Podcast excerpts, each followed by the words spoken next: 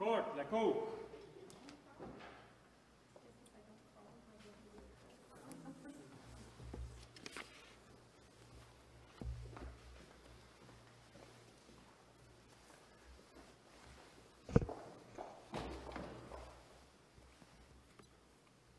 Good morning. Please be seated.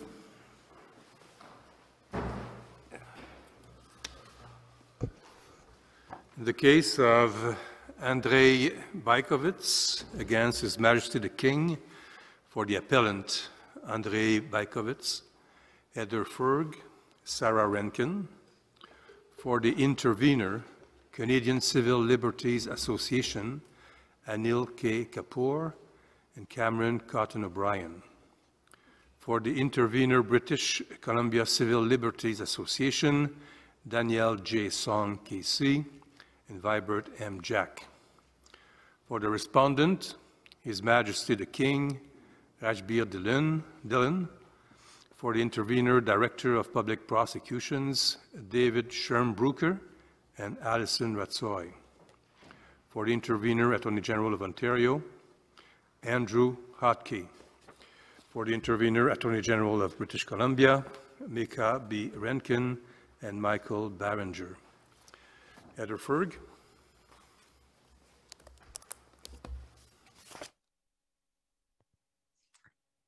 Thank you, Chief Justice, Justices. We appear this morning on behalf of the appellant. I'm joined by my co-counsel, Ms. Rankin, and we're here as a result of the dissenting judgment of Justice Veldhuis below. We're here on the issue of whether there's a reasonable expectation of privacy in IP addresses, and our position is that the majority of the court below made errors in their application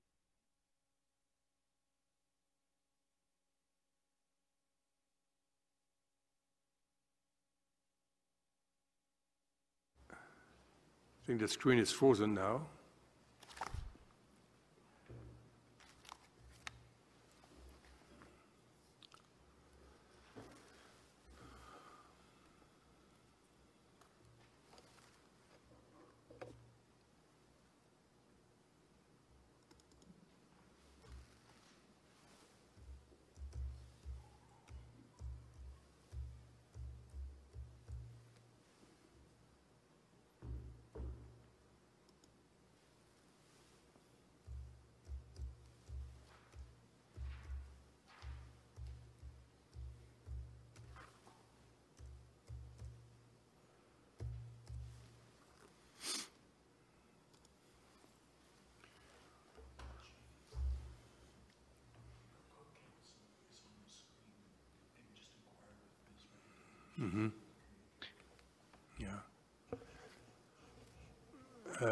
Good morning, Mr. Chief Justice. Yes, Mark. Uh, It seems, it seems that we've lost connection with uh, Counsel Ferg. Uh, We are currently working at uh, reestablishing that connection with her. Uh, If it pleases the court, uh, we can take a, uh, just a, a- just a few moments to assess the situation. All right, so if it takes too long, you let me know and uh, we'll adjourn. Certainly. Thank you.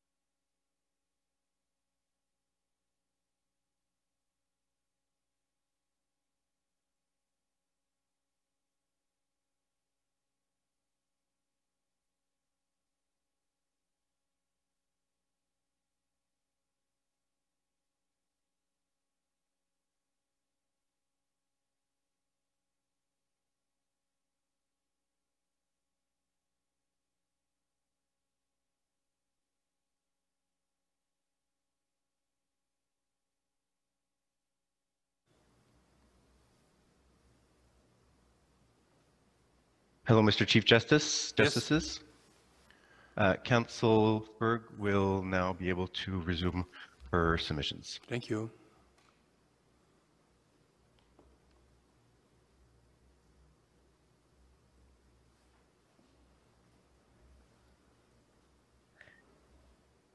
Thank you.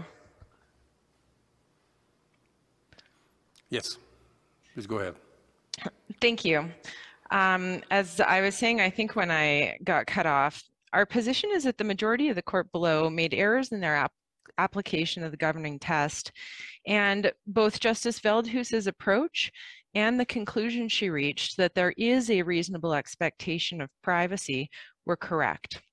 Now, in terms of the framework, there's no dispute between the parties or in the court below about the applicable four-part test that's repeatedly applied in this area of the law, but rather stark differences in the approach on the first and fourth branches, those being one, defining the subject matter of the search, and two, whether an expectation of privacy found would be objectively reasonable. So in the first half of our submissions, I'll address the characterization of the subject matter of the search, and in the second half, my co-counsel, Ms. Rankin, will address the issue of objective reasonableness and some of the intervener submissions that we've received. now, in terms of the subject matter of the search, we have three key points that we wish to cover and highlight this, this morning. The first is that it's our submission that the majority failed to take a functional approach in defining the subject matter when they performed their analysis. The second is that the correct approach required a broader inquiry in terms of what's at risk for society as a whole. And the third point is that the correct approach required that the investigative technique be assessed prospectively and with regard to the long-term consequences for society as a whole. And when the test is performed that way, as directed uh, in Spencer and in other decisions of this court, the conclusion um, that that comes is that the information at issue ought to be protected.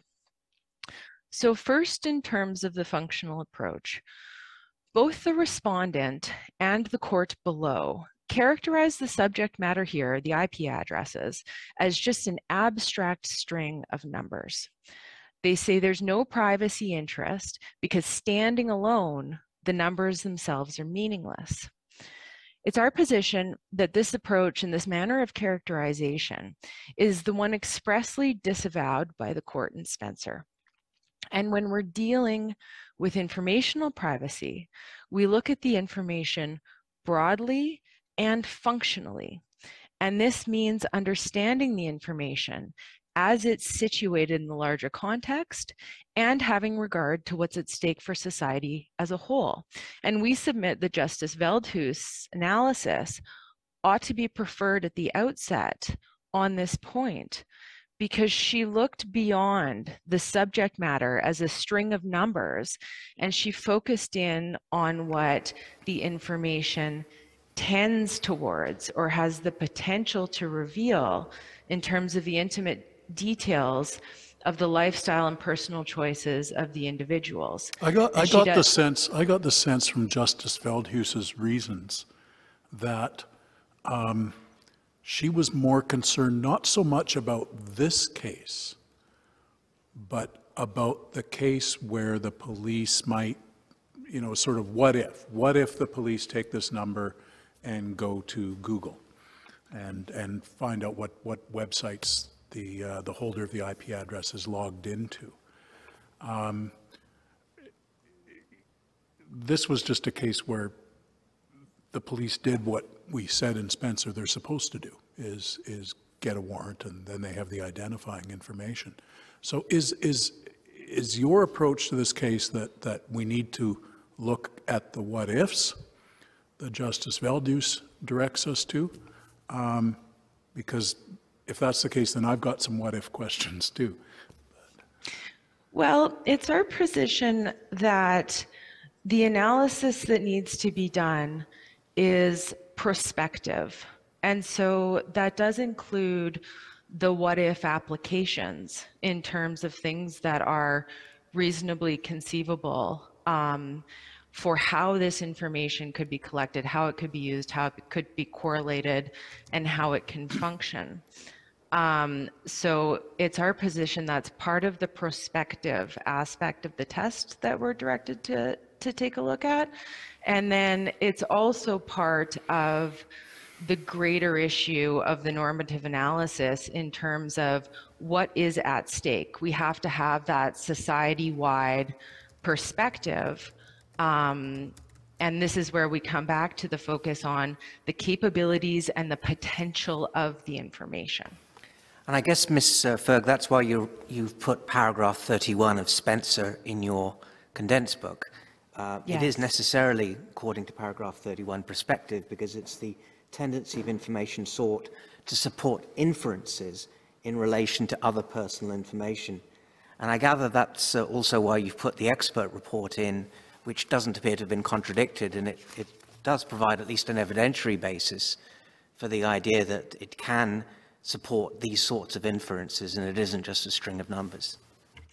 Yes, and the parallel that I would draw um, in terms of the what if is, you know, we had in in um, Marakah, uh, the Chief Justice pointed to the example of well, uh, someone could be sitting in a room with their spouse, texting their their paramour.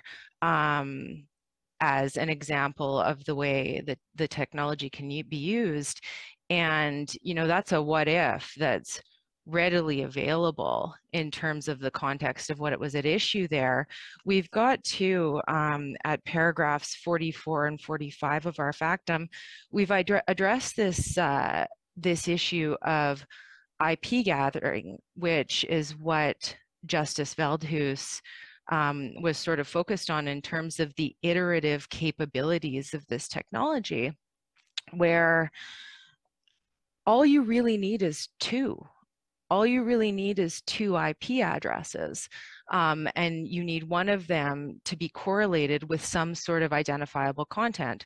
So if I post something, you know, the example in the Factum is Facebook, but if I post something uh, in my in my name, it's it's identified to me, and the police go and ask um, wherever I posted it to, can I have the IP address of this user? And then they take that IP address and compare it against any other instance of an IP address they've gathered where the user isn't identified. Say there's postings using a pseudonym or something like that.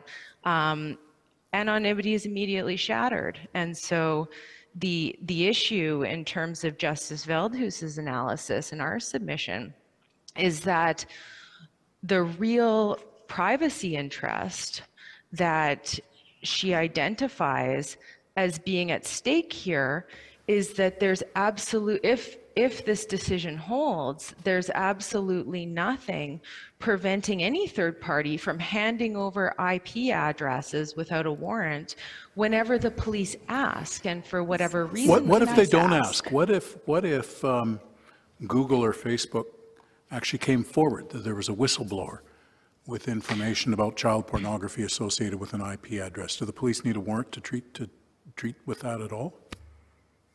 Well, that's one of that's one of the approaches. So I had to have kind of two answers to that.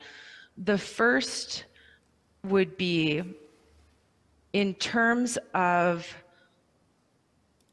that outcome, that would be not engaged when we're defining what's at risk, defining the subject matter of the search, and doing those front end things in terms of where the constitutional limits are.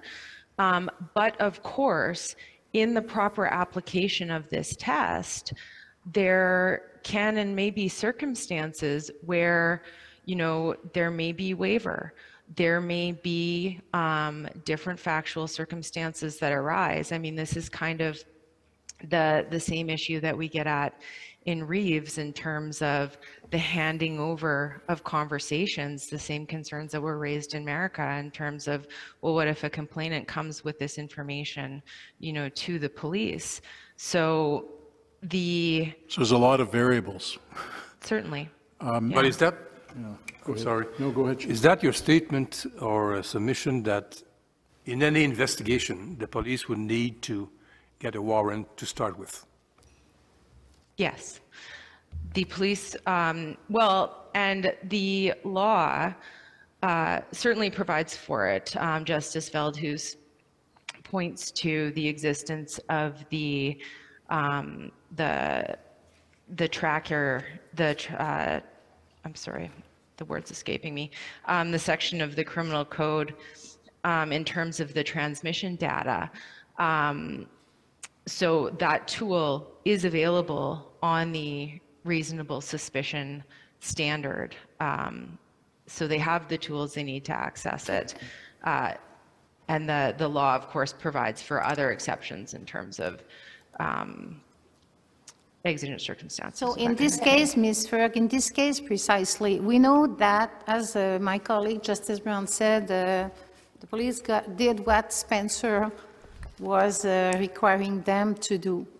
So, um, and they got the information, they got the personal information after they, they did what uh, Spencer was as- requiring them to do. So in you, in this specific case, what should have been done? Because you're complaining about the fact that they, they got those IP addresses, but uh, technically speaking, those addresses were saying, were telling nothing to the police until they got uh, their uh, production order. Yes, and our position is, in this particular case, the fact that they didn't get an authorization and the fact that we're here brings to the court the larger question of what is at stake. And our position on this point is that it is not the case when you apply the four-part test in looking at a reasonable expectation of privacy. Um, and it's our position that both the trial judge and the majority err on this point. It is not the case that the IP addresses will only ever be used as a precursor to a Spencer warrant. Our position is that when the power of IP addresses are considered on their own terms, as they exist with other forms of information and as they exist as part of the infrastructure necessary for digital communications, that when they're considered together, um, they are a way to simply sidestep Spencer warrants. And so I- this case and considering the IP address brings the question to the court of which which hasn't been considered should these attract that constitutional prote- uh, protection as well So let me ask you this then, because I think that in a case where you just take the IP address and go for a Spencer warrant, um, we're talking about a criminal investigation into a specific uh, uh, crime and uh, circumstances where there seems, would seem to be little um, suggestion that a production order or warrant wouldn't be available. But my question is this, does the uh, reasonable expectation of privacy in an IP address change depending on whether the police are asking about a specific crime or whether the state is somehow gathering information, perhaps a little bit more broadly? Um, So when we're doing the balancing, we look at state's interests, but we, do we look at the specific interest that was engaged in this particular request? Or do we look at it more broadly?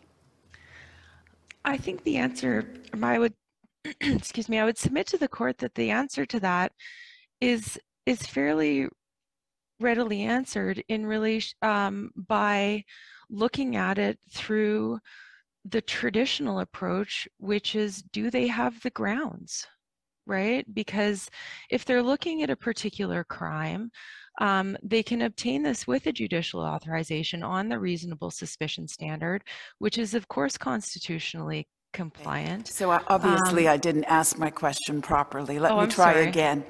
Does the reasonable expectation of privacy in an IP address depend on why the state is asking for it? Our position would be no, because the, the point focuses in on, and my actually my colleague, who I'll turn it over to momentarily, um, the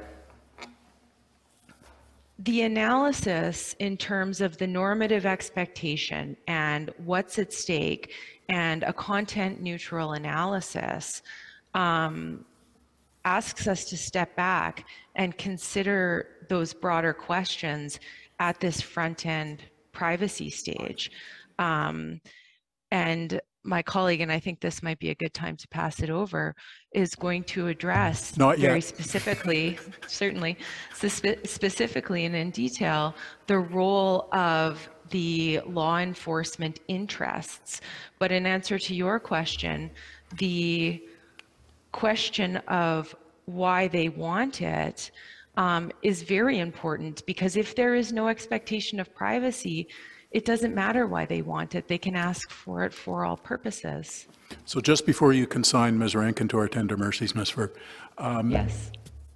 So as I understand it then, the, the, the, the problem isn't necessarily with what happened here, but it's with the alternative courses that police might take, having received the IP address.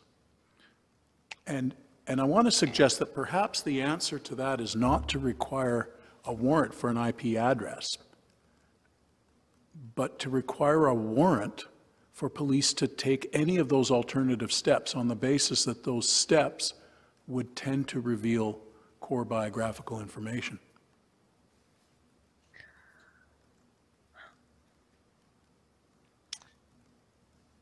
Because the worry is that, that if you require a warrant for an IP address, right, which is just an initial investigatory step, um, that doesn't reveal core biographical information, well, what other initial investigatory steps might, might, might require, like, like what, for example, if a, if a domestic partner comes forward, right, having witnessed, um, you know, witnessed it on the, on the, on, on the suspect's device, right? Do, do police have to get a warrant to even talk to her? I think the difference here and the consideration at play is what Justice Veldhuis raises in terms of the iterative um, process. And perhaps the better parallel is to the IMEIs or the Stingray cases. The danger here is in the collection of, you know, to use the vernacular used in the cases, the breadcrumbs, right? And if you collect up enough of these breadcrumbs, patterns emerge.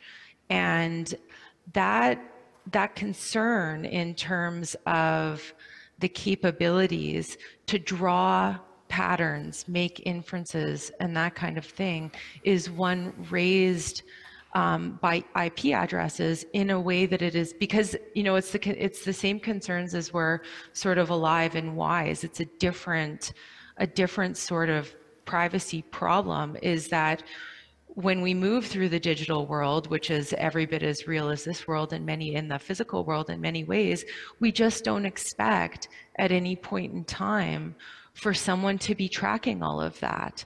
And so I would say that the the response is that the concern is more the tracking, um, at, and that just doesn't exist with a single complainant coming forward and saying, "Hey, here's here's a thing that happens to disclose an IP address." Ms. Ferg, if I could follow up with that just on one uh, point, just so I can understand the contours of your argument. In Spencer, of Yes. course, the police did have the IP address because uh, it was disclosed in the LimeWire program for the file sharing.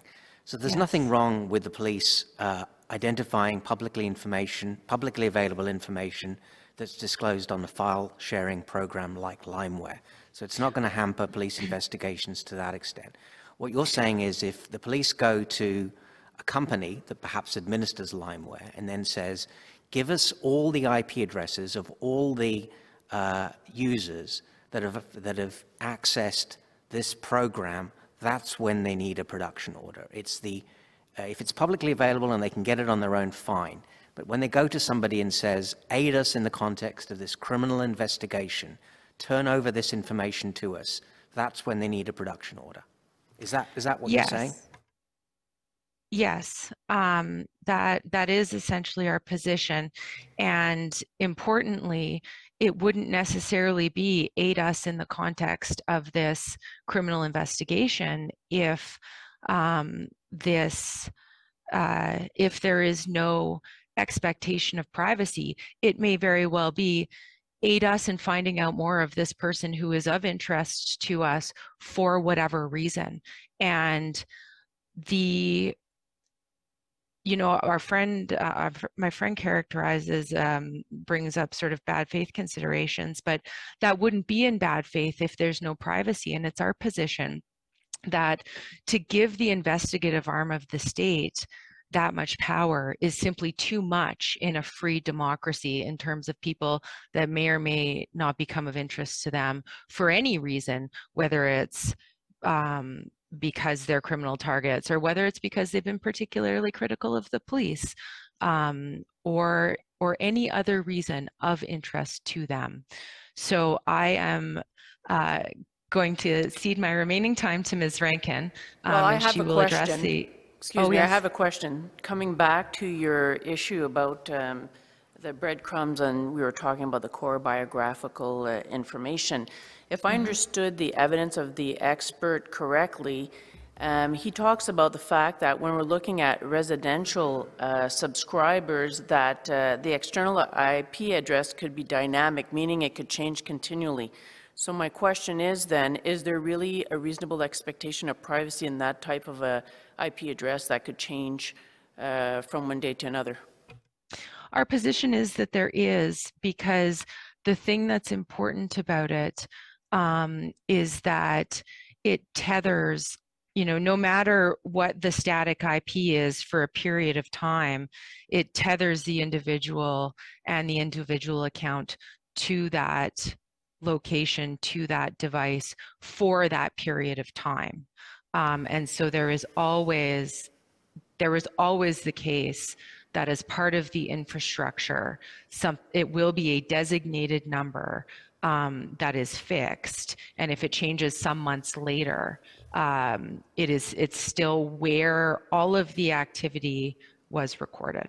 Even for a dynamic IP address, it's still a unique identifier. That's the point. It can change, but it's always associated with this external uh, address uh, for an external IP or an internal for a particular product. So it's always a unique identifier, even though it may change. It will always be associated with the router and the ISP will always know which one it was. Thank you.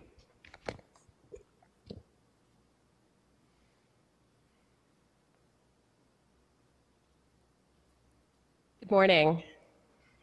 Before I turn to my submissions on the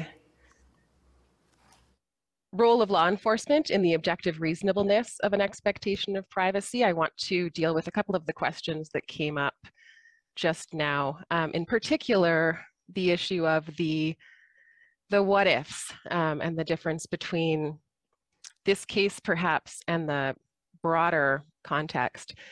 And in my submission, when there's a distinction, I think, in the cases between when the court is considering what we might call a, a class of privacy versus the specific factual application to a particular case. And I think the cases are clear that when the court is looking at um, a type of privacy, a class of privacy for the first time, the focus is much broader. It is that societal normative lens first. And so the focus is on what the information, what the data is capable of doing at the present time, uh, not, you know, future speculation, but it is uh, beyond the specific facts of the case to the normative lens, what's at stake in this as a whole.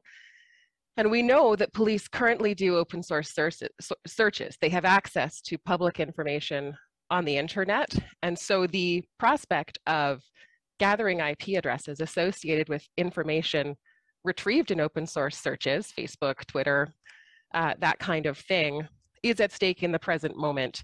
And it's an issue in the issue of the privacy interest in an IP address. Ms. Rankin, does one... Rankin, Sorry, go ahead, Justice Cote. Okay, okay, so Ms. Rankin, I have a question. Is it your position that IP, an IP address can be subject uh, to a reasonable expectation of privacy or should always be subject to a reasonable expectation of privacy? So the position would be that it's no different than any other privacy interest. The fact that it is capable of sustaining an expectation of privacy does not dictate the specific existence of an expectation of privacy on a factual scenario. So if you look, Edwards is a good, clear example, I think. There is no dispute that there is a privacy interest in a home, in an apartment.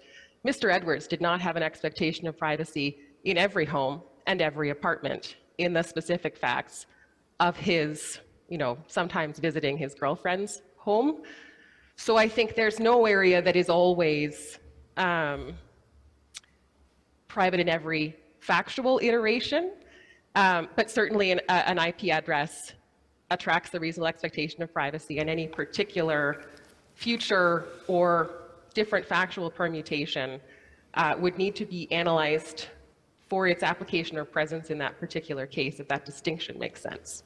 Okay, thank you. Ms. Rankin, I wonder whether um, you need to go into the uh, Big Brother type scenario of future technology and the surveillance state, because the expert evidence in this case, as I understand it, which wasn't contradicted, is that it's not necessary to obtain the ISP health subscriber information to accurately identify a particular internet user. So there is a, even though this information is available, there is, it seems to me, uh, a practical obscurity in and privacy interest in this information. And that's why I guess the question is always is the expectation of privacy as against state intrusion, not the fact that this information is available. It's, it's the use of an investigative technique. So I wonder in light, in, in light of the, Mr. Musters' report, one needs to go into this scenario of you know, the big brother state and what can be done in the future. I think we're already there according to what Mr. Musters says. Yes, thank you. I would wholeheartedly agree with that, that there is a distinction between looking at this broadly in the present moment, what the technology does and is capable of, and that is what Mr. Musters gives us in his report and what the court has done in, you know, what I called a moment ago, cl class privacy situations, Marakah looking at texting the lover in the presence of his spouse. That is possible right now. Um, it's not necessary to look at future speculative technology, and we would disagree with the characterization of the dissenting justice finds the expectation of privacy based on the current potential and the information available about current potential. The future consequences are even more dire. They are even more concerning. Um, but it's not reliant on the development. You know, I think Tessling is the example of that distinction in the law we're in the situation where the capability is current, um, and Mr. Musters' report, I think, makes that clear. And can I, my may I, apologies. yeah, Ms. Rankin, may I just ask you here, j- just kind of both conceptually and practically, I mean, there seems to be in the various decisions at the Court of Appeal a difference between um, the importance of what the police are really after. And I find that a hard concept. Should we care what the police are really after conceptually uh, at, at the general stage and practically um, at, at the individual stage when what we're talking about is you can talk about it as a building block, as a key that opens up something. So, so help me with that part of, of the analysis and tests that seems to or, or different approaches that seem to emerge here? Certainly, and I, this is taken up in some of the intervener material. Um, my response to that would be that the most, use, the most useful clarification comes perhaps in Spencer itself. When the court says, what are the police really after? It is not about the investigative steps. It is not about the goal of the police in a particular case or more broadly, what the police are really after. And I think that the, um, just pulling up the paragraphs, if I can't locate them now, I'll perhaps provide them in reply. But the, the explanation in Spencer when that is dealt with gives examples from prior cases about what the democratic interest at stake is, what the society-wide interest at stake is. What the police are really after is interpreted and asked in my submission, and I think Spencer says this as explicitly as it can, is a is a way of clarifying the privacy interest at stake, not any particular police concerns. Thank you very much. Uh, Anil Kapoor?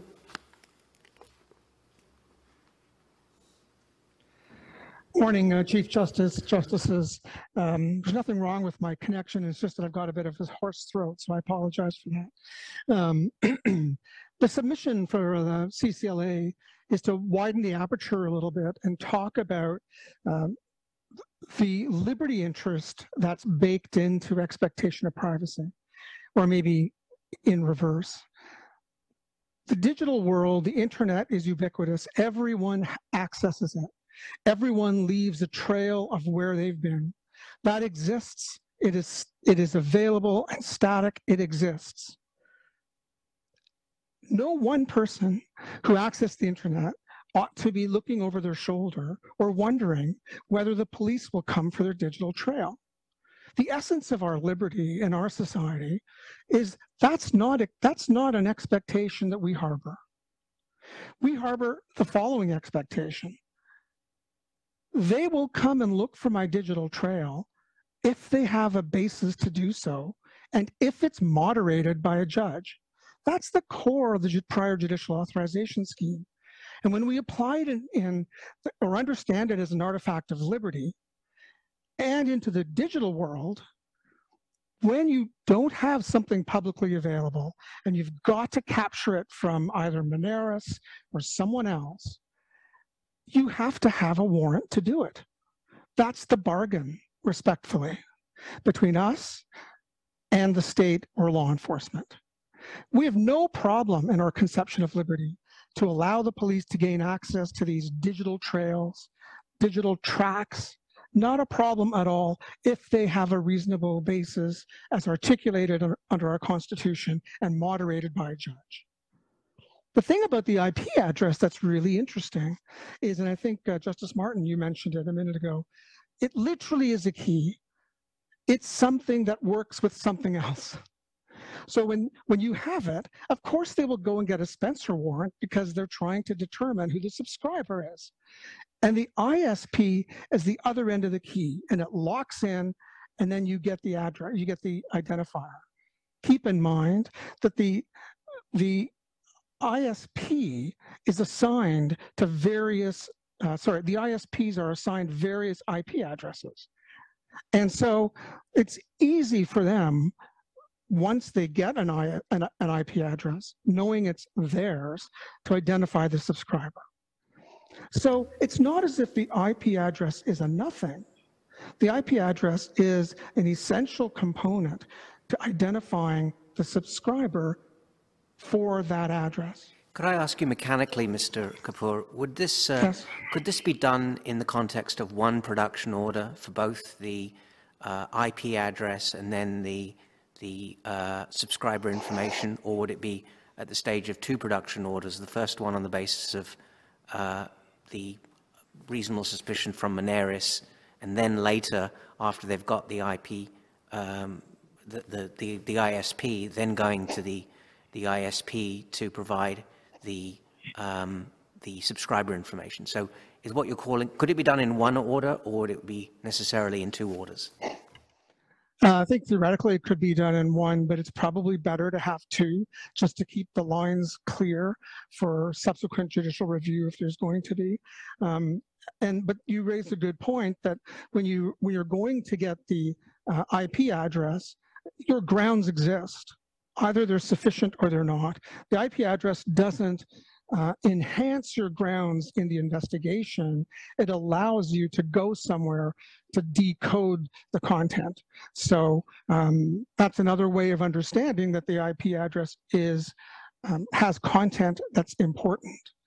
But yes. I want to, uh, in the last minute I have, just finish with the importance of this issue from a liberty perspective you know there are there are there are uh, software programs out there which allow you to you know, change your IP address, like so you can sort of ghost yourself on the internet.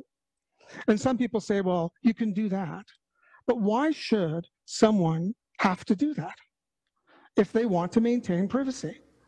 They should be free from the state, private as they wish, public as they wish, and the state only get access when they've got reasonable grounds over their private exchanged information. It is the liberty to be left alone that's important here.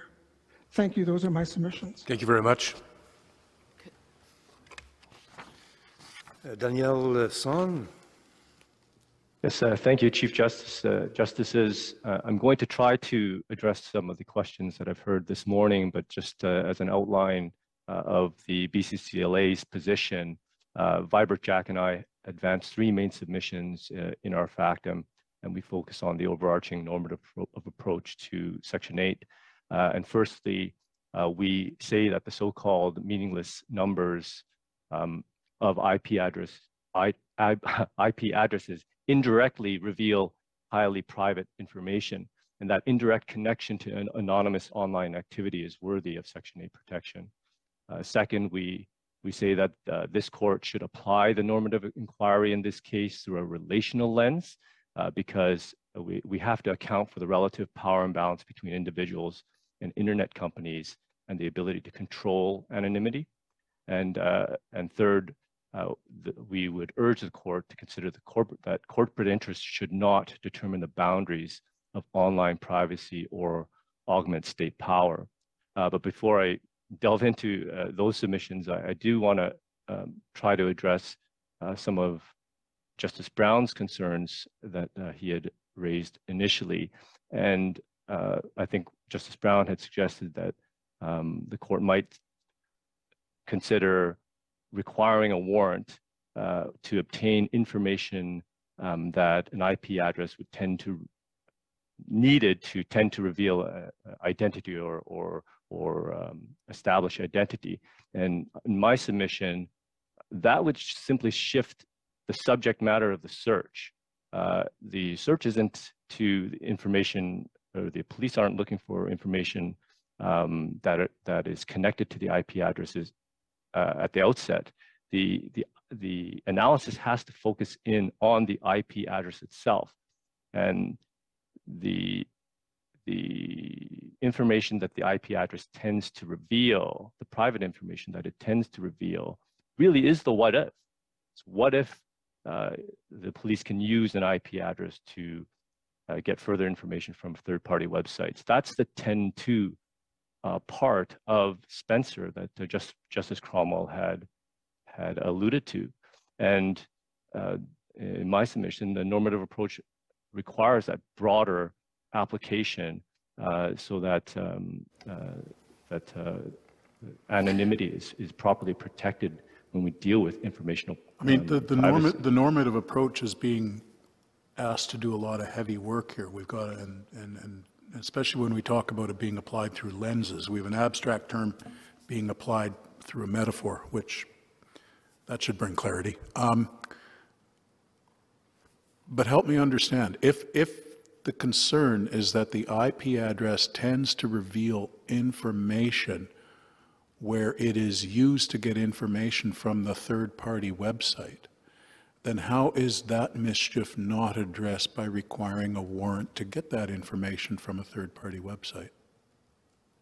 Well, the in this case, uh, Justice Brown, um, we uh, the BCCLA's position would be that the the the warrant needs to be applied, or there needs to be an application for a warrant uh, for the IP address because the IP address resides within um, the boundaries of a, of a third-party corporation itself. And that IP address, uh, as the expert evidence has established, is required to access the internet. So in order for an individual, a citizen, to, to participate meaningfully in modern society, that IP address, that unique identifier, has to be given um, and, and disclosed to that third party. And that loss of control physical control, as it were, to that third party uh, can't uh, mean that the individual no longer has uh, control over their anonymity uh, itself. And that's why in, in, my submission, uh, you would still need a, a warrant uh, before obtaining that IP address. And it's not like the situation in Spencer, as Justice Jamal had um, noted, where the police had publicly available um, IP addresses uh, in the LimeWire software.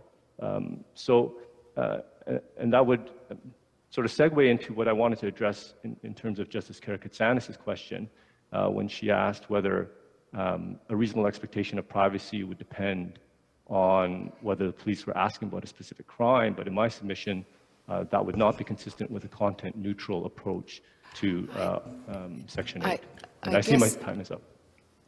Chief Justice, One- one last question? I guess, I mean, the reason why I ask is because the real concern that's raised here is that this will hamper police investigation into things such as child pornography. And so I would ask you the same question that uh, Justice uh, Jamal um, just asked uh, of Mr. Kapoor. Um, Would it, I mean, necessarily do so? Is there, um, is there a way to uh, get a production order that would um, allow you to get both pieces of information? Or is it just not an onerous procedure? What's your answer to the law enforcement concerns? Um, my answer is twofold. It, uh, getting a production order is, is not an onerous procedure. I mean, the, obviously the criminal code has uh, um, the threshold uh, requisite grounds that are required, but in my submission, uh, police routinely obtain production orders, and, and uh, the, the threshold is not high or onerous. The second thing I would say is that law enforcement interests, there are, uh, through the Section 8 analysis and the, and the steps that we take, are taken into account in other areas. So even if this court finds that there's an a reasonable expectation of privacy in an IP address, there's still uh, ways in which this court can find that law and allow law enforcement to obtain information um, uh, with respect to um, the, uh, the framework of Section 8, where this court looks at whether perhaps uh, through the ancillary powers doctrine, uh, uh, uh, common law powers might widen to allow police to obtain this type of information. And, and, uh, and so in my submission, the entire Section 8 framework allows for law enforcement interests to be taken into account later in the analysis. Thank you very much. May I ask a question, Chief Justice? Go ahead. Um, it, it seems to me, uh, and you filed the report from the uh, Privacy Commissioner of Canada from 2013, um, which I guess supports, confirms the approach that's taken in the expert report. It seems to me that the analysis might turn on whether or not an IP address can reveal biographical core information even without the subscriber information. That really becomes the nub of the issue. And if you can construct a profile about a particular computer or a particular user, even without the Spencer uh, warrant from the ISP, that seems to establish the proposition. And I gather that's what the Privacy Commissioner's report uh, is relied on for.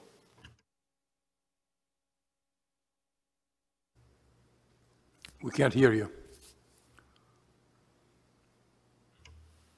You're on mute. Yes, yes. I, I, um, so Justice Jamal, that, that's quite correct.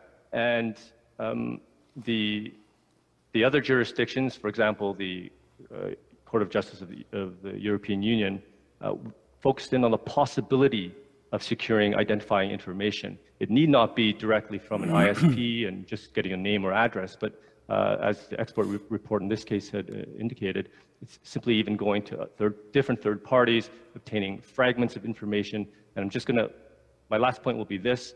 Uh, I'm going to steal the analogy from uh, Nader Hassan in, in digital privacy, where it's more like Seurat's pointillist paintings, where all the individual dots may not mean much, but when you take a step back, the, uh, the picture is revelatory.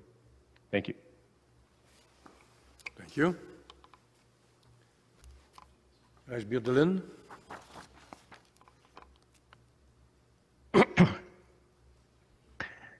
Chief Justice, members of the court, my submissions have three parts. First, I'll provide you with a brief overview of the Crown's position. Second, I'll argue why the trial judge correctly described the subject matter of the search as IP addresses which the police sought to further the investigation. Third, I'll argue why the appellant had no objectively reasonable privacy interest. For the overview, I asked the court to consider what the police were investigating. A person stole people's credit card data and then used that stolen data to defraud a liquor store. Because the appellant committed the offenses mostly online, the IP addresses were part of the digital record of the offenses. By themselves, the IP addresses revealed nothing. To make use of them, the police needed subscriber information, which they obtained through a production order.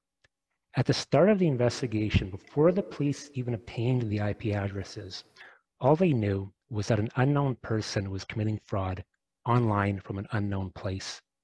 After the police got the IP addresses, but before they got the subscriber information, the only additional things they knew was that the fraud was likely committed in Calgary by someone using TELUS's internet service. The appellant remained anonymous to the police until they lawfully obtained his subscriber information.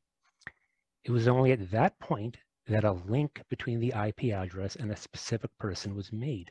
Before that link, the police knew nothing and could infer nothing about the appellant's biographical core or his anonymous internet activities. So the suggestion is made, well, they could have done something else. Rather than go the Spencer route, they could have they, they could have gone to Google or Facebook.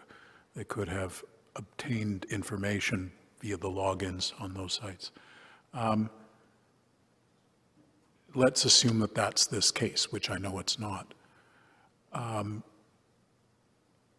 would a, a requirement of obtaining a warrant solve that, or would there be, is there a problem with imposing such a requirement, even though it might tend to reveal core biographical information about the user? What, what's your position on that? My, my position on that is that this court's decision in Spencer provides a complete answer. Spencer ensures that in relation to IP addresses, police investigations about online crime do not unduly intrude on public life. Spencer requires that police get a warrant when they obtain evidence from a third party that links a specific person with specific activity. That link could come through subscriber information. It could come from this other purported information that a company like Google or Facebook has. When the police try to make that link with whatever that information is, subscriber information or otherwise, from a third party, they need a warrant to get that third party information. But the police the is not, that, sorry, go ahead. I was going to say the scenario that the appellants raise is already covered by Spencer. It's almost as if the appellants are arguing that Spencer is incorrect because Spencer protects a person's privacy interests in the scenarios that they raise. But, but let's say the police aren't, aren't so uh, blatant and don't go to Google or LinkedIn or Facebook and say, give us the subscriber information. So we're not narrowly within Spencer. They have the IP address and then they go to one of these services and pretty much everybody has a, a Google address, email address, or a, many have Facebook accounts and they say, they don't ask for subscriber information. They say, has this ISP been used, uh, this IP been used on your site? And then they give them a list of the, uh, uh, the uh, profiles for which it's been used on your theory, it seems to me that that would not fall within Spencer and that would be fair game. And then what the police have done is circumvented the requirement of Spencer by first getting the, the uh, IP address and then going to, and simply asking a question, has this IP address been used on your site? If the police did what you've just described, it would completely change the analysis and it wouldn't necessarily be fair game for the police to do that. The normative inquiry is not based on a set of facts that completely, completely changes the reality of what we're addressing. This case, Spencer, Mills, and the other cases all deal with legitimate police investigations. If the facts change to the police simply trolling and going a third party and doing something that even on its face, as you've described, sounds illegitimate, I would suggest that at that point, we're probably not even dealing with a Section 8 inquiry. But I, I guess I'm having some trouble with this argument, and that's why I asked the questions that I did. It seems to me the justification is all that, well, we have to take into account that this is the police investigation of a specific crime. But the question is, when you're looking at the reasonable expectation of privacy against state access, is that really how you, do you define the reasonable expectation of privacy differently in every case depending on the nature of the state's request? That's not been our jurisprudence, and that's why I'm having difficulty understanding an argument that says you can't look at anything else that the state might do. Just look at this case where I've already got evidence of a crime and I'm investigating a crime, which is also a case where you'd readily get a production order. But you've got my question. Yeah, and I've got I've got two two answers to your questions. Answering the question whether or not a person has a reasonable expectation of privacy depends on the totality of circumstances. So the circumstances are quite different when you've got a legitimate, doesn't matter if it's this particular police investigation or another legitimate police investigation. The totality of circumstances are going to differ when you have a legitimate police investigation and an illegitimate police investigation. And I'll paraphrase this court in Mills, paragraphs 30 and, and 60 to 62 of Mills, which suggests that the police cannot use law developed with legitimate police investigations in mind to conduct either mass online surveillance or engage in abusive conduct. If the police did do, did do such things, first of all, under Section 8 analysis, that would change the totality of circumstances and it would be a factor you would have to consider. Secondly, if the police did do that, paraphrasing Mills, we might not even be dealing with a Section 8 question at that point. We might be dealing with a Section 7 concern that strikes at the very heart of the administration of justice.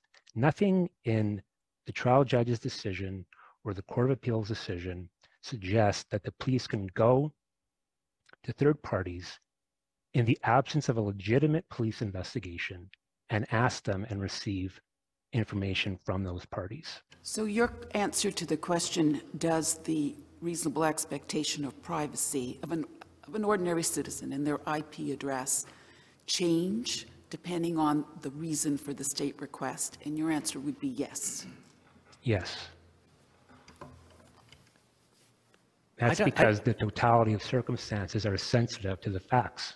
And if the facts change, you know, there's that famous apocryphal quote, I think, um, attributed to Churchill.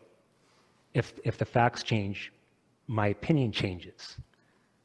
So, what about content neutral? I, I'm just worried that this undermines our complete framework on privacy.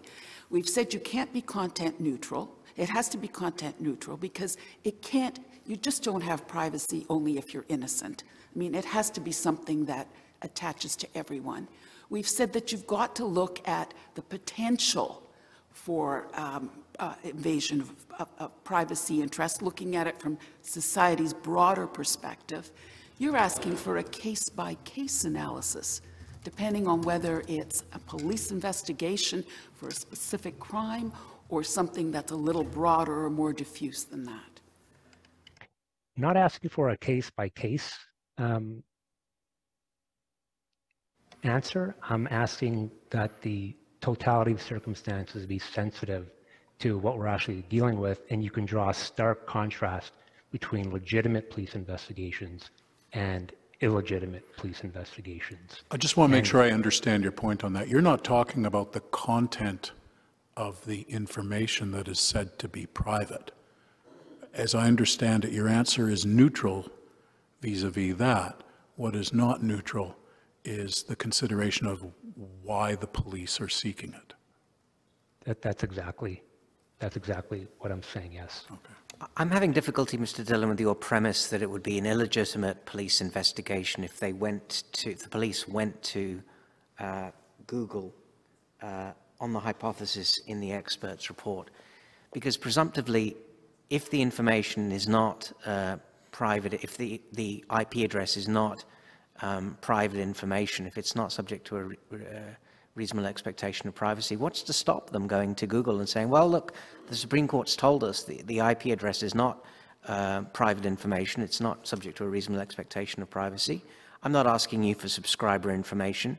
I'm simply asking, has this IP address, which is not private, been used on your site? And just, just uh, tell me if it has been and who's, who's used it. I'm not asking for subscriber information. Um, I don't see why that would be an illegitimate police investigation on your hypothesis. Well, to me, what, what you describes does not sound like a legitimate police investigation. It sounds like it's something that's abusive and um, is mass online surveillance or just trolling.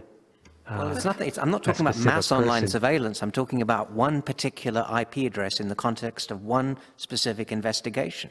So I don't see what's, once you assume that the information is not subject to a reasonable expectation of privacy, what you do with the information is fair game, so long as you're not bumping up against Spencer and asking for subscriber information.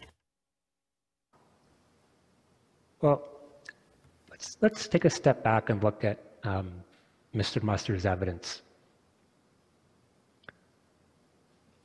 Even his evidence, which the Crown accepts wholeheartedly, is that an IP address alone cannot identify someone. The thrust of his evidence is that without subscriber information, the police could try to identify a person, but only if they combined the IP address with information from a third party like Google or Facebook. Right. And how, we, how are third party companies supposed to assess when they're contacted by police for information? How are they supposed to assess whether a police investigation is legitimate or not, if it's about a specific crime or it's about something else? How, how is the third party company supposed to know whether there's a, a reasonable privacy in that IP address, depending on the nature of the request? Well, Google or Facebook would know that if the police are asking for information that could identify a customer, that that would be private information. You know, Justice. Sorry, you said the IP address is has is, has a privacy interest depending on the reason for the state request. How is a third company, a party company, going to know that? Well, because in, in the examples that I'm talking about, the, the police are going to a third party company and saying, we're investigating, for example, a fraud. A company was defrauded and they use you as a payment processor. And we would like to know the IP address that uh, was used to commit that fraud. So the company be, has to ask the questions or has to assess the information they're given to decide whether or not there's privacy in this IP address or not. That sounds very complicated. And it sounds like it would unnecessarily complicate um, police investigations and would unnecessarily put people's privacy at risk. I just, it doesn't seem workable at all. Just to let you know, you know, what, what I'm thinking, I, I'm having a lot of difficulty understanding how our jurisprudence permits for privacy interests to be dependent on the motivation of each individual request. Right. So perhaps, perhaps I've been un unclear. I'm not saying that every single case is going to have a separate analysis. I'm not suggesting that this court needs to rule in such a way. I'm simply drawing a distinction between what are obviously legitimate police investigations and what are illegitimate police investigations. And in the absence of the police having legitimate investigative reasons to going to any third party, you don't have to worry about whether or not that third party would give the, the, the information have a two-part answer. First of all, if we had evidence from companies like Google or Facebook or Apple about whether or not they cooperate with the police, we, we might not even be having this discussion. We might learn from them that in the absence of legitimate police investigations, they tell the police to go away and get a warrant if you want any information from us. But in, in the absence of any of that information, if the police were to get information and a third party did provide information and it was determined later on that that was not a legitimate police investigation, that evidence would not be admissible.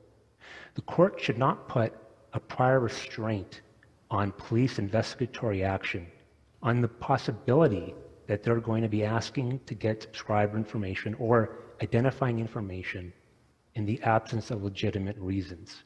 And when they want to get something aside from an IP address that could identify who that IP address belongs to, Spencer says they need a warrant.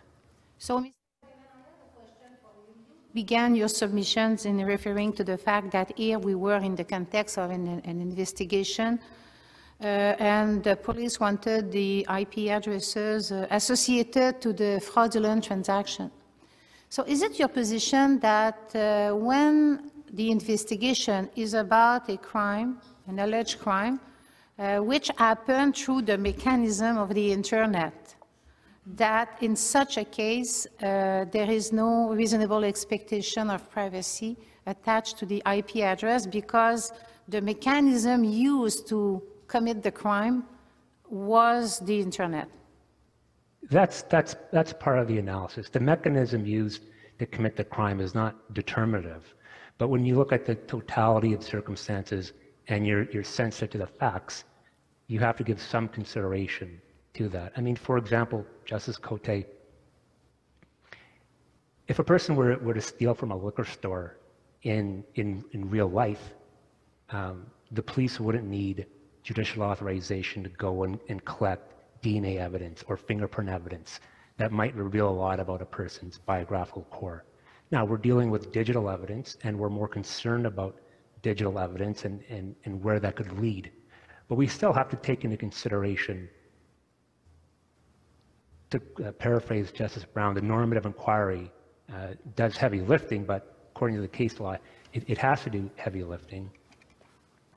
And when a person leaves behind evidence of a crime, with essentially the victim of the crime, then I would suggest that you know, a reasonable Canadian would not expect the police to need to get a warrant in that situation. And to further drill down on the facts here, it's worth considering what the third party payment processor actually is.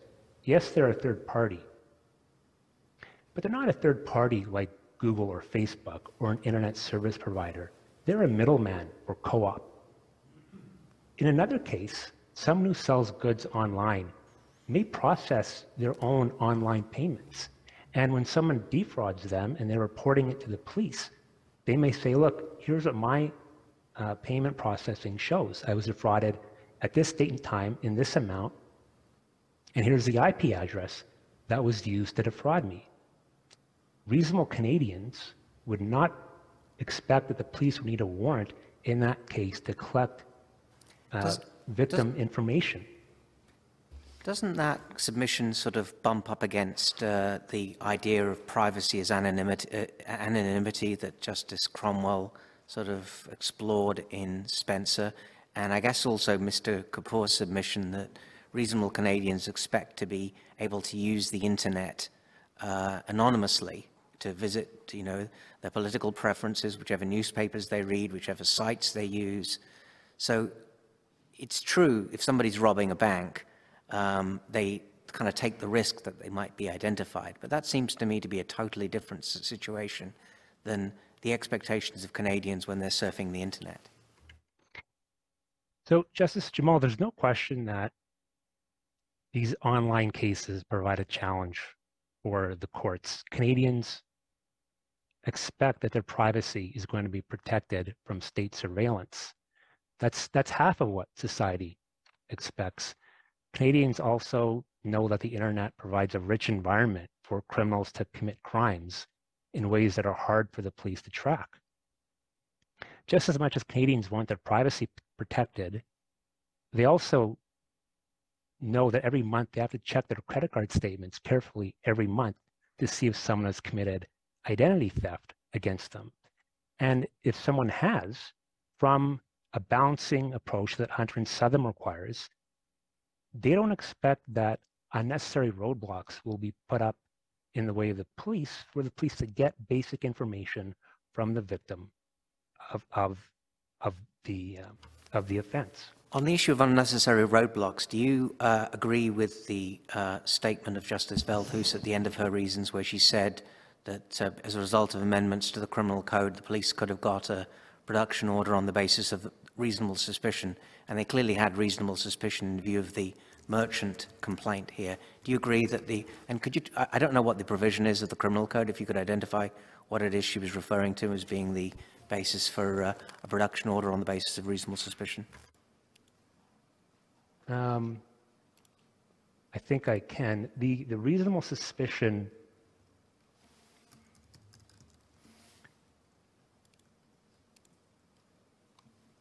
relates to, I believe, transmission data. It's, just give me one moment, please, Justice Jamal. And I do have um, a more complete answer to your question than just identifying the section of the, of the criminal code.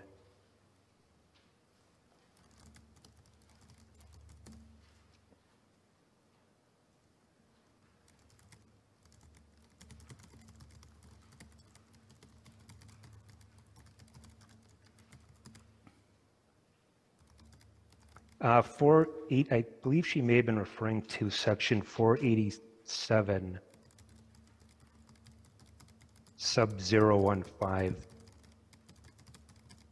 sub 1, which is a production order to trace specified communication, and that requires um, a reasonable submission, a reasonable suspicion standard. Is the question would be whether or not the uh, the issues that we're the subject matter that we're dealing with here is specified communication but there is that provision and i think there are others around that section that also address reasonable suspicion. But just dealing with some of the technical aspects that that were raised um, in the appellant submissions it's not a situation where the police could at once make one application to uh, to a judge to get uh, the IP address and then get the subscriber data. To get a production order for subscriber data, the police need to know who to serve, and the judge issuing the order has to uh, know who to serve.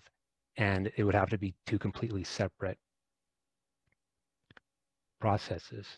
And also on this point, the police should not have to get a warrant just because they can it may have been in this case, I think it was probably in this case that the police could have got authorization, but it won't be the case in every instance that the police will have grounds. Um, some of the Attorney General interveners point this out um, in their briefs.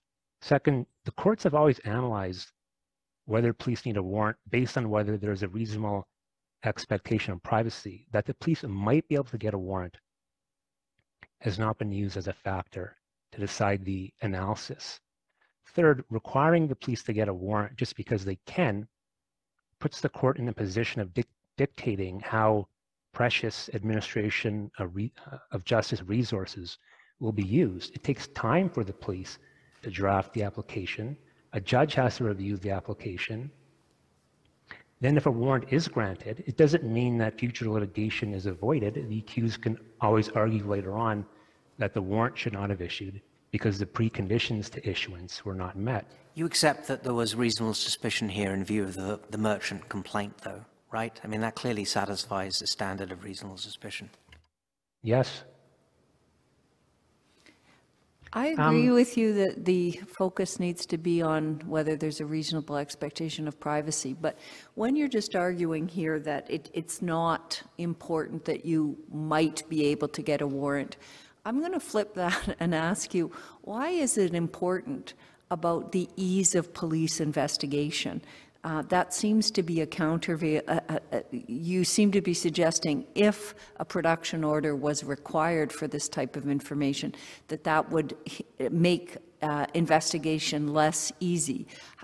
Where is that um, appropriately a part then of your reasonable expectation of privacy analysis?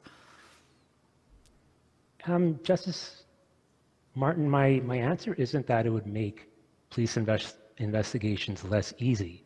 It's just that it would require the police to um, and the courts to put resources on something that they shouldn't have to put resources on.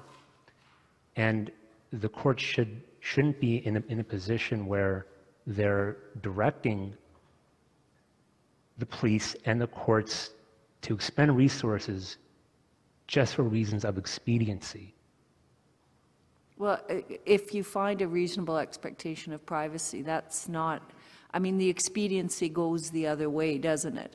I mean, because uh, maybe uh, somebody would say, if, first of all, if there's other ways you can get the information, uh, absent asking um, Moneris or the, the IPS, uh, maybe, maybe that could be done.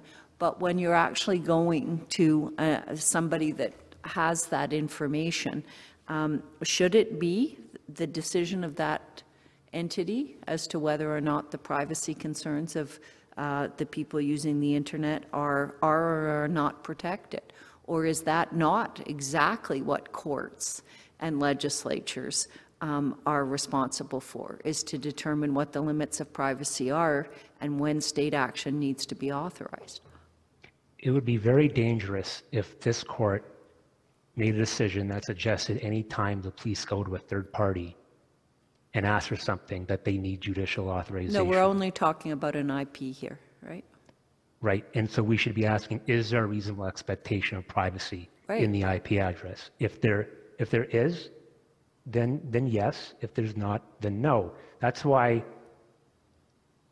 I'm trying to focus the, the analysis on, on this actual question of whether or not there is the reasonable expectation of privacy in the, in the IP address. So I've got, I've got about three minutes, so I think I can hopefully make about three points about why there isn't a reasonable expectation of privacy. So functionally, the police investigation proceeded in steps. The uh, police officer's uncontradicted testimony was that she wanted the uh, IP address so she could take the next step, which was look up on a, on a lookup site and find out who the um, IP address belonged to. Our next step would be then to uh, go to the ISP and serve them with a production order. It's, an, it's not a functional approach to combine those two steps. It's an artificial approach because it ignores that getting the subscriber information is a clear and distinct step. And it's clear and distinct because there's a wall between the police and getting that information. And that wall is a judge has to authorize getting that information that links the person to the IP address. Um, the second point I'd like to make is that if you, the, the IMSI and the IMEI uh, information, the Crown endorses the, the trial judge's analysis um, at paragraphs 39 to 42 of her judgment. Those numbers allow the police to um, find out who a person's communicating with, how often they're communicating with that person. The police can triangulate a person's location. They can track their movements with, those, with that type of information. Uh, it's simply not um, analogous. Um, I may have time for more than three points, so I'll make as many as I can. Justice Jamal, you, you raised the Privacy Commissioner's report that the intervener has attached in his factum, and my submission on this point is stark in that it's it would be extremely dangerous to rely on that um, privacy commissioner report.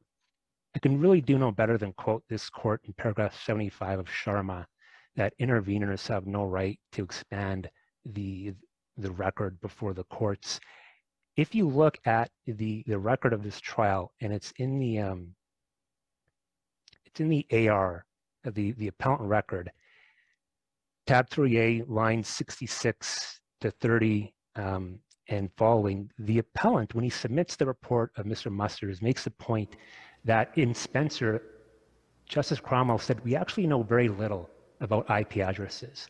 And the report of Mr. Musters, which was subject to cross-examination by the Crown, he said he was submitting that to fill that gap in. Are you, are And you if- saying that we don't have the right as the Supreme Court of Canada to consider that report?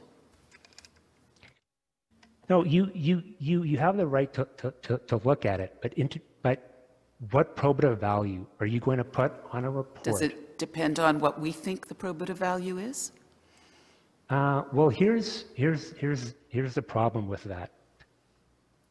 If that report had been introduced at trial, the Crown may have sought to cross-examine the author of that report, who, by the way, is anonymous. We don't know what, who that person is, what they did to uh, generate the information that's in that report. Mr. Muster's report was there to tell the court what an IP address is and what are the possibilities for the police to glean information about a person just from an IP address.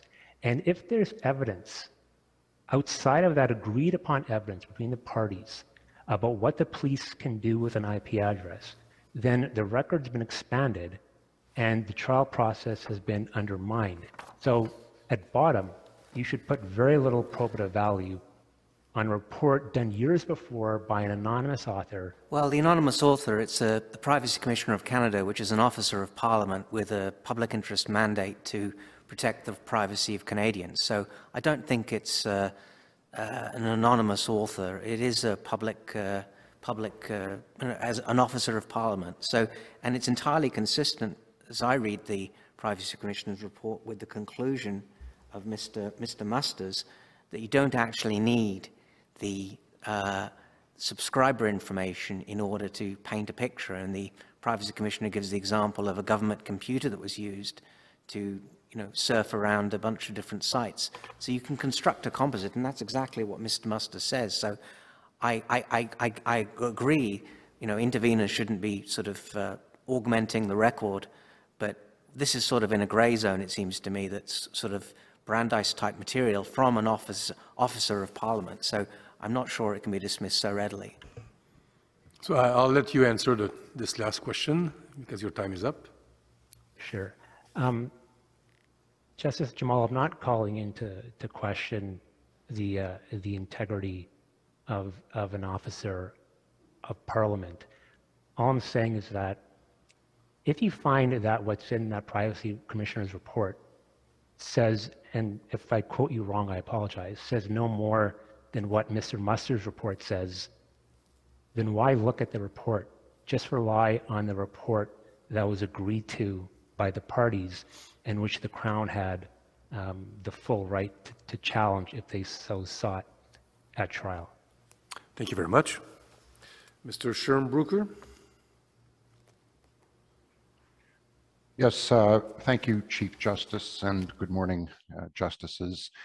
I'm here with my colleague, uh, Ms. Ratsoy, on behalf of the Director of Public Prosecutions to respectfully ask this court to remind everyone that the question whether an IP address is charter protected information engages a critical balancing of interests. Uh, I will say we, we have spoken, uh, the, the various government participants in advance of the hearing, as you would expect, and I anticipate some of the questions that have been raised uh, fall in the wheelhouse of my colleagues from Ontario and from British Columbia. Um, so it's not that I'm trying to avoid some of these questions. I'm, I'm just trying not to steal their thunder or, or be repetitive in my submissions. So a general submission um, is where I come from, uh, respectfully. Since Hunter and Southam, which for Section 8 charter analysis was really the get-go uh, from this court, it's 1984, this court has repeatedly said that there has to be a balancing of interests when you're taking uh, Section 8 to issues like this. Is there a reasonable expectation of privacy in an IP address? On the one hand, you have the individual's interest in being left alone. On the other hand, you have society's interests in the police being able to do an effective and efficient investigation. Um, neither approach is a complete answer yet. You can't look at only the individual's interests and you can't only look at uh, law enforcement interests. You have to balance them. That's what the balancing approach is about. And the whole problem in the judgment of the dissenting justice in the Court of Appeal below, and the whole problem in the analysis that the appellant is putting forward in my respectful submission is it's not appropriately balanced. Too much attention is being paid, I say respectfully, to the individual interest in being left alone. And you, you start by, for example, looking at the Tessling questions. There's four of them. The first Tessling question is, what is the subject matter of the search? And in my respectful submission, when you characterize the subject matter of the search, that becomes critical to the analysis. And if you don't take into account what the police are trying to do, when you ask what is the subject matter of the search and then answer that question, it tilts the entire analysis and drives one to a conclusion that may not properly reflect a more balanced approach. The, the example is Tessling. Tessling uh, is the FLIR case, the forward-looking infrared radar. And on the one hand, uh, if you say, are the police just getting a heat signal from the roof of the house? that characterization of the subject matter of the search is going to drive the analysis in a certain direction. On the other hand, if, if you ask, are the police effectively looking inside what's going on in the home and seeing activity and monitoring activity, that characterization of the subject matter of the search is also going to drive a certain conclusion that is in a different direction. So, so in my respectful submission, it's, it's really important to step back and ask the balanced question how does the individual's interest in privacy compared to society's interest in effective law enforcement tell us what the subject matter of the search is? And then the fourth Tessling question is the same balancing on the totality of the circumstances. Is it an objectively reasonable expectation of privacy? And it's only if it meets that standard on the fourth Tessling question that the Charter uh, protects that particular information. But how And- specific are we going to be um, in terms of the, what are they trying to do? At one level of abstraction, we can always say they're investigating crime, um, right? And the other is, uh, what are they trying to do? They're trying to get this, the beginning of a way to identify this person. They're trying to uh, identify this person. I mean, so, so how much um, goes into the characterization there? Um, And, and isn't that uh, itself problematic, that we're just talking about choices we make about characterization? It is very problematic, Justice Martin. Thank you for the question. The difficulty, I think, that is arising here, and I see this in some of the very uh, provocative and, and excellent questions that have been asked, is we're dealing with a case where all the police wanted is a single breadcrumb. That's the position I put in my factum, Chief Justice, if I can have 10 seconds. Sure. And, and there are so many other what ifs.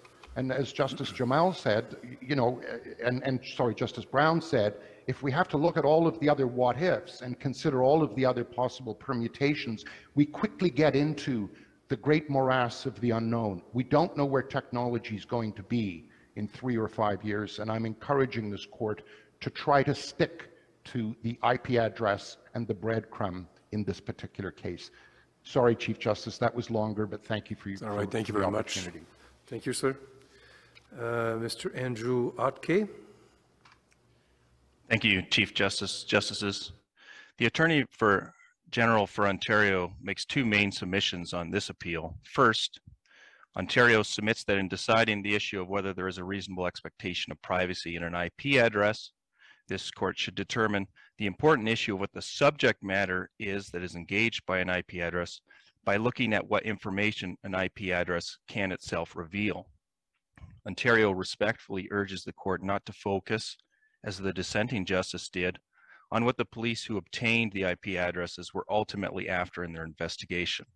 The second point is that Ontario urges the court to consider in its assessment of the appellant's claim to a reasonable expectation of privacy in an IP address, the impact that could follow for effective law enforcement in Canada from accepting the appellant's claim. Now, I've addressed those points in my, my factum. I have some points prepared for those I can go to, but I think I want to start instead by addressing a question that, that's come up a couple of times from the bench and trying to give Ontario's answer to that question. So the question, as I understand it, that comes up is, if the court holds in this case on these facts that there's no reasonable expectation of privacy in an IP address, does it not follow from that that police could armed with an IP address, go to internet companies such as Google or Facebook and ask those companies to hand over a trove of data related to that IP address, asking something to the effect of perhaps, uh, provide us with everything this IP address may, or, may have done on your website. And then from there, build a web of information and try to determine the identity of that otherwise unknown user. And Ontario's response to that is first to say these are, are very distinct police actions. It's a distinct action to ask a website in respect of particular online activity, what's the IP address connected to that activity? And that's what happened in this case. It's a very different and distinct police action in my respectful submission to then take an IP address and go around to one website or more and ask for a trove of information to then try to create a web to perhaps try to triangulate who that person might be. And it's Ontario's position, similar to Alberta's position, and in my friend's submission, that Spencer already answers what um, should be done in that case, because really what's happening in that case is that the police are, in the latter case, where they're collecting that information, they are seeking information that would tend to identify an individual, an otherwise anonymous individual. And Spencer has already said that there is a privacy interest there that is protected. And so I also heard a, a, comment about sidestepping. Well, isn't there a concern that the police would engage in sidestepping? It'd be my respectful submission that when the police take steps to sidestep what the court has said is permissible, as my friend said, that does engage Section 8 concerns, and it can even engage Section 7 concerns. And I'll try with my time to give one brief uh, analogous example. This court has said that if you want to get text messages um, that are prospective, that haven't happened yet in the future, that a wiretap is required. But this court has also said that for historical messages, a production order is sufficient. And it's been suggested that, well, does that not open the door to sidestepping? And that the police could, if they want future messages, just wait a couple of days and then get a production order instead of a wiretap, as this court has said is required. And in my respectful submission, it's similar to this case in that if the police were to do that, that would certainly engage Section 8 concerns and even potentially Section 7 concerns. It's not permitted. So to circle back to my first point, this court has already said in Spencer, it has already given protections to anonymous online activity. In this particular case, when we focus on what was asked for and what was provided, it's an IP address. We have to focus on what that IP address could reveal. It could not reveal the identity of the unknown internet user. And that's very different from a case where the police take an IP address and ask for a whole bunch of information to try to essentially do what Spencer says is protected by Section 8. That didn't happen in this case. And in my respectful submission, that's an important consideration. Uh, subject to any questions, I have about uh, 30 seconds left, but those would be my submissions. I'll rest on my factum for those two points I outlined at the outset. Thank you very much. Micah Rankin. Yes, uh, good morning, Chief Justice, Justices. In my submissions today, I plan on focusing on two areas. The first is the characterization of the subject matter of a search, and the second is how the subject matter impacts on the concept of a protected biographical core of information. On the subject matter point, we respectfully question the dissenting justice characterization of the subject matter in this case. The problem as we see it with the dissenting justice's approach, is that it conflates the police's investigational objectives with the immediate target of a search or seizure. And we submit that that's the wrong approach to the subject matter inquiry. The subject matter inquiry asks what the police are after and not why they are after it. And we submit that cases like Tessling, Spencer, Marakah all reflect an approach to the subject matter uh, inquiry that's far more precise than is found in the dissenting justice's reasons. And one of the key problems um, that arises in our submission from the dissent's approach is that it short circuits or overwhelms the outcome of the overall Section 8 inquiry.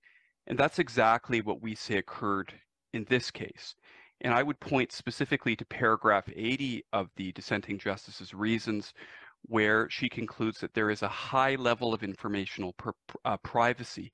And that's that's in her analysis of the subject matter of the inquiry. And so what results is that early on in the analysis, under the subject matter, the dissenting justice has effectively predetermined the result under the remainder of the analysis. And we suggest that the kind of broad approach that was adopted with respect to the subject matter is something that would repeat itself in, in predetermining the result in other cases.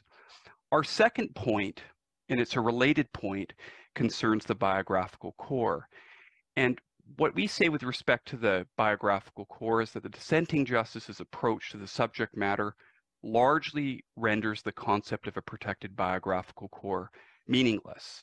And the reason is, for that is because by adopting the kind of broad approach to subject matter that focuses on investigational objectives, what occurs is that generic information, or what we submit as generic information, becomes highly personal because of what it may eventually be used to re reveal through subsequent uh, investigative steps, most, if not all of which would require uh, further authorization from a court. And so on this theory, we say that virtually any information will be part of the biographical core. And the, the concept of, of a biographical core has, has been critical to this court's informational privacy jurisprudence since Plant. Its importance was reaffirmed again recently uh, in the Sherman Estate case in, in defining the boundaries of the open court principle. And the reason why the biographical core is an essential concept is it because it has this, it assists conceptually with delineating the boundaries of where Section 8 protection begins and ends. And unless there are some boundaries, Section 8 would apply to virtually every piece of information the police could acquire about an individual. Now, we submit that on its face, an IP address doesn't reveal anything that fits within the biographical core. It's a series of numbers. It's the subsequent investigative steps that potentially reveal biographical core information. And in Spencer, this court concluded that Section 8 was engaged when an IP address was linked to the activity of a specific in individual. And from what I hear about the hypothetical that's being posited with respect to Google or Facebook, if it's informational activity related to an IP address, that may well require a production order. But Spencer already deals with this particular fact pattern. And I submit that the reason why the dissenting justice in the present case found that an IP address touched on the biographical core was because of her characterization, or I would suggest mischaracterization of the subject matter um, of the of the search as being the identity of an internet user. So in our submission, uh, our respectful submission, this court should reject an approach to the subject matter that so clearly erodes the important concept of the protected biographical core. I can see uh, I have a few seconds left, but uh, uh that uh, completes my submissions, unless, of course, Justices, you have any questions. All right. Thank you very much. Thank you. Thank you. Any reply, uh, Editor Ferg? Yes, thank you, Chief Justice. I want to return first to the question that was asked earlier, uh, what should police have done in this case? Our submission is that the section that was referenced, section 487.016, uh, is applicable here. It's difficult for me to see how this, how the IP address does not meet the definition of transmission data in that portion of the code. I also want to respond. My friend made the comment that the public would not expect police to need a warrant. The existence of this provision and the related provisions in this portion of the code in my submission reflects the considered decision of the democratically elected government um, to subject this information to a warrant requirement, and that's significant contextual information in the normative inquiry. There was also a question earlier about why a warrant for the third-party information, um, the content information, is not a sufficient safeguard against the privacy risks in this case.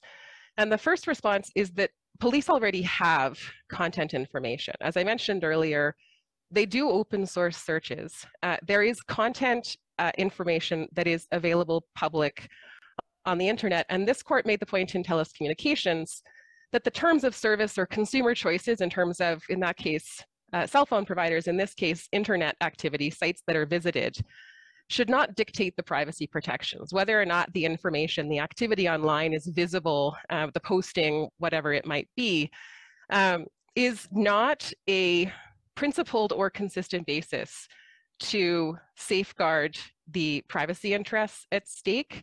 Um, moving to the discussion of what the police are really after and the ar- argued challenges in defining that.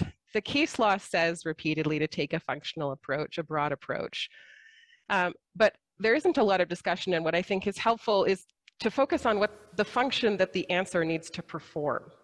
And the function in my submission is to define and allow the privacy interest to be comprehended in the context of the democratic and normative approach that the court is to take. So it's not about the specific investigation, it's not about where it falls along the possible steps. That'll often dovetail in terms of how close is it to the ultimate you know, identity in this case versus tends to identify or identifying core biographical information relates to intimate details.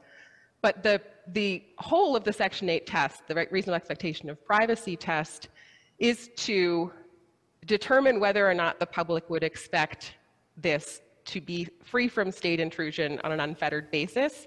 And that's the function that asking about the subject matter of the search has to perform.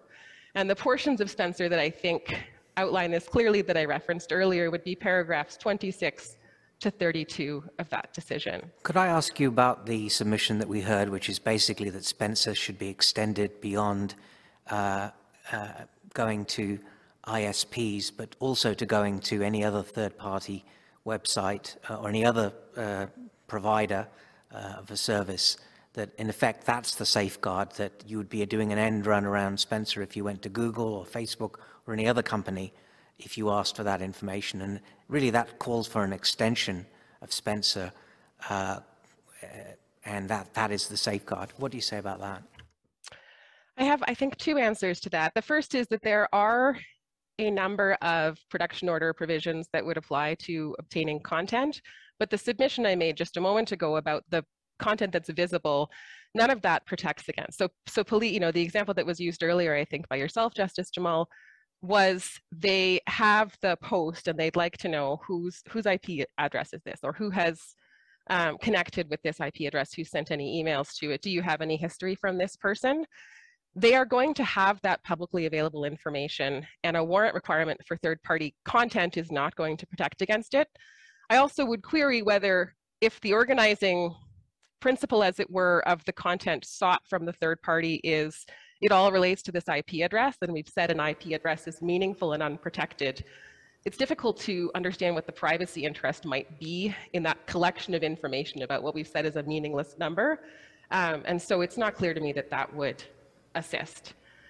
Um, in terms of the law enforcement concerns, I suppose, the my main submission would be I agree with the BCCLA that law enforcement concerns live elsewhere in the framework the place that we deal with legitimate or illegitimate police investigations is in whether grounds exist, not in the threshold test. Uh, I see my time is up. All right, thank you very much. I'd like to thank counsel for uh, their submissions. The court will take the case under advisement. Thank you very much.